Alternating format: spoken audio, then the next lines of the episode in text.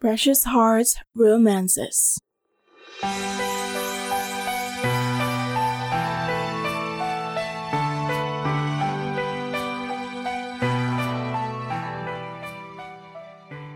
El Paraíso by Martha Cecilia.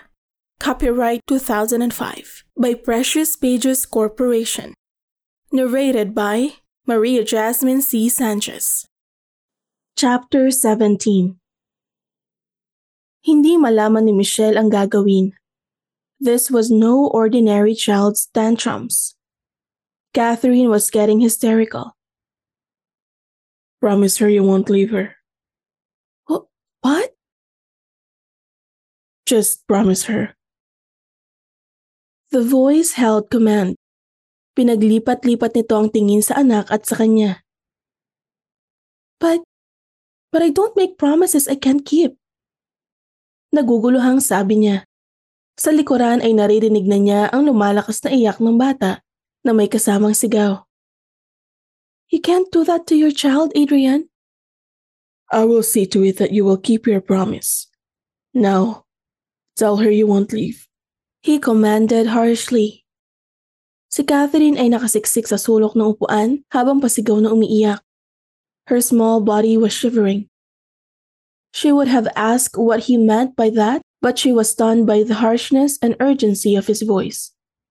And Catherine's cry was getting to scare her. Nakita niyang natataranta rin si Adrian na hindi malaman ang gagawin sa anak. Pagkaway lumabas siya ng sasakyan at umikot sa bahagi ng bata. Binuksan niya ang pinto at pumasok. She took the shivering girl in her arms and rocked her gently. I won't leave, honey. Promise. She kissed her crown. And I don't make promises I can't keep. Hush now, Katie. Hindi sumagot ang bata pero ilang sandali pa ay unti-unting humihina ang pag-iyak nito. But she could still feel the child shivering. Maya-maya pa ay tuluyan na itong huminto pero hindi kumawala sa pagkakayakap sa kanya. Adrian breathed a sigh of relief. Pagkaway pabagsak na inihilig nito ang ulo sa headrest. Narinig ni Michelle ang marahang pagpukpok nito sa manibela. She could feel the anguish, then saw it. Mahabang sandaling na natili silang tatlo sa ganong ayos. Naguguluhang itinuon ni Michelle ang paningin sa labas ng sasakyan. Patuloy pa rin ang mahinahong ambon. Hindi niya alam kung ano ang iisipin o kung ano ang ipinangako niya o kung paano niya yon matutupad. A couple of minutes later, kumawala si Catherine. Umangat ang muka at hinagkan siya sa pisngi. Panatag na itong umiti at pagkatapos ay bumaba ng sasakyan na parang walang nangyari. I'll play at the pool, Daddy, Mommy. Don't stray, honey. Sagot ni Adrian at nilingon ng bata na lumakad papanhik sa bulubundukin. Napahawak sa upuan ni Adrian si Michelle. Umaambon, Besides, she could get hurt. Adrian turned. Their faces almost touched, and her brain short circuited as his warm breath fanned her cheek. She couldn't collect her thoughts. Banayad niyang inilayo ang sarili. Mahinang ambon lang yan at natitiyak ko maglulunoy sa pool si Catherine. Huwag ka magalala. Walang mangyayari sa kanya. Malimit kami rito kapag may panahon ako. This is her favorite place and she was referring to the pool just a few yards away, not the waterfall. May dalisdis ng tubig sa lugar na yon. Isa pa ay marunong siyang sumunod sa mga babala. Her face flushed. Alam niyang tinutukoy nito ang ginawa niyang pagtungo sa mga batuhan. Bumitiw siya sa likuran ng upuan nito at sumandal. Sinulyapan ang dinaanan ng bata na hindi na niya matanaw dahil naitago na ng malalagong halamang gubat at damo. Ibinalik niya ang tingin kay Adrian. What was that all about? Adrian sighed wearily. Sa Maynila ay pinanganak at lumaki si Catherine Michelle. Pero malimit siya rito, kasama ni Beverly. She was a three years old when she saw Fred fall from the stairs and died. A child's mind is resilient. Madaling makalimot. But less than a year later, Bev died in drowning accident at the resort. Tulad mo ay nagtungo siya sa batuhang yun at nalimutan ng oras. Napahugot ng hininga si Michelle. No wonder he was so angry with her yesterday. Nakadama siya ng bahagyang panlalamig. Nagpatuloy si Adrian. Sa pamantayan ko at ng iba ay maaring hindi naging mabuting ina si Beverly kay Catherine. But she was still her mother. Nang mamatay siya'y naroon si Harriet para kay Catherine. Sa maikling panahon ay napalapit sa isa't isang dalawa. Higit sa pagiging malapit nila ni Beverly. Harriet had been mother and grandmother rolled into one and spoiled my daughter rotten. Amusement and weariness laced his voice. Then, three months ago, Harriet disappeared, and Catherine was once more devastated. She took it hard this time. May mga gabing sumisigaw siya sa pagtulog at hinahanap si Harriet. That's an disappearance. Paano ba kinakaya ng isang musmos ang sunod-sunod na pagkawala ng mga mahal sa buhay? Confused and worried, she went out of the vehicle. Cool and fragrant air and drizzles caressed her skin. She shivered a little. Sumilong siya sa lilim ng isang puno na tumubo di kalayuan sa bangin at sumandal doon. Narinig niya ang pagbaba ni Adrian sa sasakyan. Ilang hakbang mula sa kinatatayuan ni Michelle ay huminto si Adrian at pinagmasdan ito. At first glance, you would thought her plain. Only when you had taken a closer look that you would see that she had something that made her so pretty. She appeared so princessish. Ang buhok nitong tila corkscrew ay inililipad ng hangin at pilit nitong sinusupil palayo sa muka. She had a small pert nose and a lush mouth that seemed to invite men to kiss her. She had skin as soft and warm as her smile. And after last night, he knew he wanted her more than just easy and fast sex. Hindi siya nakatitiya kung ano yun, but he was damn sure going to find out and enjoy it. Her eyes sparkled like a thousand watt fluorescent when she smiled. Pero naka-off ngayon ang kislap sa mga mata nito. She looked bewildered, confused, and he was responsible for that. You made me promise not to leave her, Adrian. Don't you think she would be emotionally shattered once I. She would be if you leave. He said from behind and walked toward her. Humarap ito sa kanya. Her eyes were clouded. Adrian, kailangan ko na umuwi ngayon. Muli ay pinutol niya ang sinasabi nito. Saan ka uuwi, Michelle? Wala ka nang mga magulang. Wala ka na ring boyfriend. Anong babalikan mo sa Maynila? Adrian, contrary to what you think, I am not a rich woman. She said in bewilderment. Having a new car doesn't make me wealthy. Between me and poverty is more or less 70,000 pesos in the bank. A little knowledge of the law got me my mother's Nissan X-Trail. My my father's lawyer promised me a job as soon as I get back. And there are also things that I need to attend to. Let me ask you this, Michelle. And please answer me honestly. Kaya mo bang mahalin ng anak ko? Lalo nang lumalim ang kunot sa noon nito sa tanong niya. Ah, anong ibig mo sabihin? Sagutin mo ng totoo ang tanong ko. I, I'm an only child, Adrian. I have always longed for a sibling. Pero hindi nagkaanak pang muli si Mama dahil sa sa isang aksidente. Loving Catherine would be easy. And I love her already and that is why I don't want to hurt her.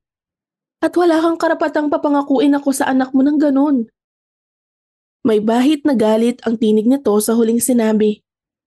Gaano kahalaga ang pagpipinta sa'yo? Adrian, ano bang ibig sabihin ng mga tanong mo? Ano bang kinalaman niya sa pag-alis ko? Of course, I love my painting. Nangangarap ako maging isang mahusay na painter bahalang araw at makapagtayo ng sariling gallery at magkaroon ng exhibits. Adrian stared at her for a long time. Then, I will offer you a job that would allow you to paint, Michelle. Trabahong magagawa mo ang lahat ng gusto mong gawin at kasabay niyo ay malaya kayong dalawa ni Catherine na mahalin ng isa't isa. I could even create a small gallery for you at the hotel for your paintings. Or if you want, sa Oliver Building. Sa sandaling may matapos na kontrata sa mga umuupa sa ibaba. Her frown deepened as she gazed at him.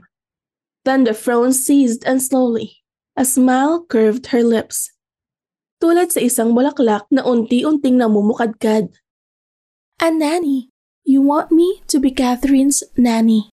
She wrinkled her nose. Sandaling nag-isip. Nilinga ang buong paligid.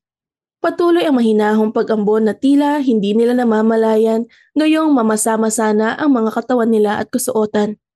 Muli itong humarap sa kanya. May mga mumunting patak ng ambon sa hibla ng buhok nito at kumikislap na tila liquid silver. You are right. Maliban sa ilang dapat ayusin sa Maynila ay wala naman talaga akong babalikan. And I very much like the thought that I could paint and have a gallery of my own. That is very tempting, Adrian. Well, just let me think about it tonight. I will call my father's lawyer and I am not offering you a nanny job, darling. You are not? Nagtatanong ang mga mata nito. At tutor dan? I am offering you to be my wife and Katie's mother. Her eyes went wide. A wife? Marry me today, tomorrow, no later than a week. At kung ano man ang dapat mong ayusin sa Maynila ay ipaubaya mo sa akin. My lawyer will take care of everything. She could have been more shocked if he told her to jump over the ravine. He was offering her to be his wife.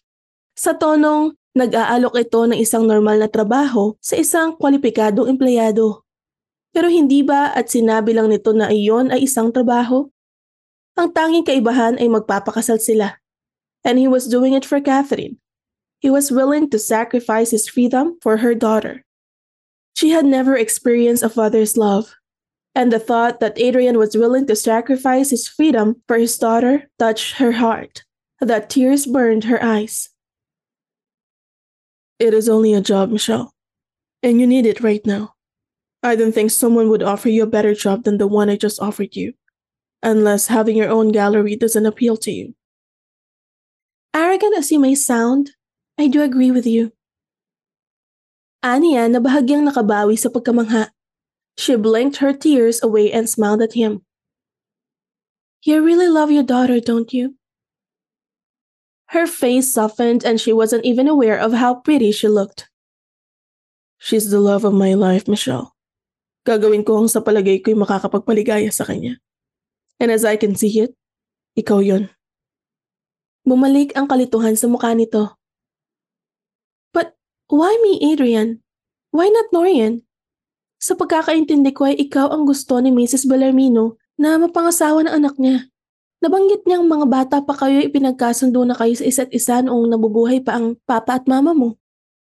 I don't want people to decide what is and what is not good for my life, Michelle. He said with a little edge in his voice. Well, my daughter is another matter. Kung sinabi ni Catherine na gusto niya maging mami si Norian, then I would have offered for her a long time ago. Walang problema. that would make everybody happy. But as it is, my daughter's happiness counts the most, lalo na sa kalagayan niya ngayon. And it is obvious that she cares for you. Bagay na hindi niya ipinakita kanino man maliban sa Aunt Harriet niya. She was speechless. Muli siyang napatingin sa dagat na tila ba hinahanap doon ang mga kasagutan sa circumstansyang kinakaharap. Tahimik ang dagat Naaaninag niya ang bahagyang galaw ng tubig, sanhi na mahinang ambon. Hindi mo makikita sa karagatan ng kapasyahan, Michelle. He said amused, accurately reading her thoughts. What does marrying you entail? She asked quickly. He grinned triumphantly. At hindi siya makapaniwalang nahinto ang paghinga niya nang dahil lang sa ngiti nito. His eyes took a slow, lazy trip down her body, lingered a while on her breast, and went back to her face that heats a fuzz through her body. The job I am offering you is a wife, Michelle. So it entails everything. Most importantly, the bed part. He said huskily as his eyes kept on staring at her lips. Her cheeks pinked she started when Adrian's hand reached for her nape and pulled her against him. I believe this will make you decide faster. His mouth closed the distance between them and came down on hers. Her blood was racing. Her heart beat a thousand miles a minute as Adrian's mouth did a gentle exploration. Unlike last night, his kiss was slow, languorous, as if they had all the time in the world. Na para bang nasa loob sila ng isang silid at nakatayo sa gilid ng kama sa halip na sa gilid ng isang matarik na bangin. Sa gitna ng marahang ulan, in the middle of earth and sky. At the first feel of Adrian's tongue parting her lips, Michelle's heart beat triple time. Dexter had kissed her many times already. Dexter's kisses had been a little bit arousing, pero nagagawa niyang kontrolin yon. Nagagawa niyang pahupain ang anumang namamagitan sa kanila. Paanong tila kakaiba pagdating sa lalaking ito? Paanong hindi niya gustong huminto sa Adrian? The heat that consumed her seemed to be out of control, scorching her. Itinaas niya ang kamay niya sa leeg nito at tumugon ng halik. Expertly, his hand positioned her head at just the right angle for the most powerful impact. His tongue explored the inside of her mouth and kissed her with controlled hunger, taking his own sweet time. The process seemed to torture her. She realized Dexter was a novice compared to this man. Tulad kagabi, Adrian made her feel as if his mouth, his tongue, were her life source and she very much wanted to cling to them to survive. The scent of him, musky, intoxicating, filled her senses. The feel of his rough, unshaved cheeks against the soft skin of her face made her blood flow through her veins like liquid fire. She raised her hands and curled them around his neck, wanting more than just his kisses. She wanted his hands on her breast, wantonly, shamelessly.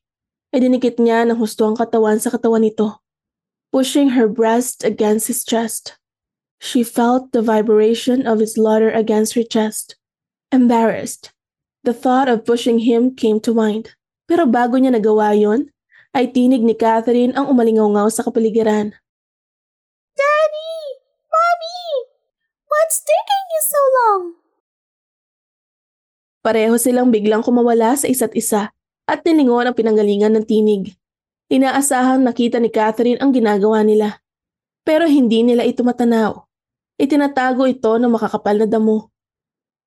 Ang kaseryosohan sa mukha ni Adrian ay bumalik ng titigan siya. Gustuhin man niyang umiwas ng tingin ay hindi niya magawa. Tila may magneto ang mga mata nito at mahigpit na nakahinang sa kanya. Mommy. He said in a gruff voice. He reached out and let his fingers drift across her lower lip and touch the wetness there. Just a simple touch. At muli nitong sinindihan ang apoy sa katawan niya na gumuhit patungo sa may ibaba ng tiyan niya. Sinikap niyang huwag mapaigtad. My daughter is comfortable in calling you mommy. He said, I can only hope you won't be offended if she calls you that in public. Kapag kasal na tayo. Catherine's a couple of months over four years old, and people would think you must be 19 when you had her. I. I knew some classmates who got married at 15, a mother at 16, and. Is that a yes? She frowned. Uh, what? Will you accept the job I offered you? She blinked. Oh, yes, the job. Her body still tingled from his kisses. At kung iisipin niyang muli ang ipinaghahalimbawa niya rito kanina, his kisses seemed to be her life force. She thought then that she couldn't live without them. Let me sleep on it, she said huskily. Tomorrow you'll have my answer. He grinned sexily. In the meantime, mamaya pagbalik natin sa cottage ay ibigay mo sa akin ang mga necessities para sa pagkuha ko ng marriage license. Nanlaki ang mga mata niya. Ibig sabihin ay hindi siya binibigyan nito ng panahon. But... Mauna ka nang puntahan si Catherine. I'll take out the picnic basket. He turned his back and walked toward the back of the pickup truck.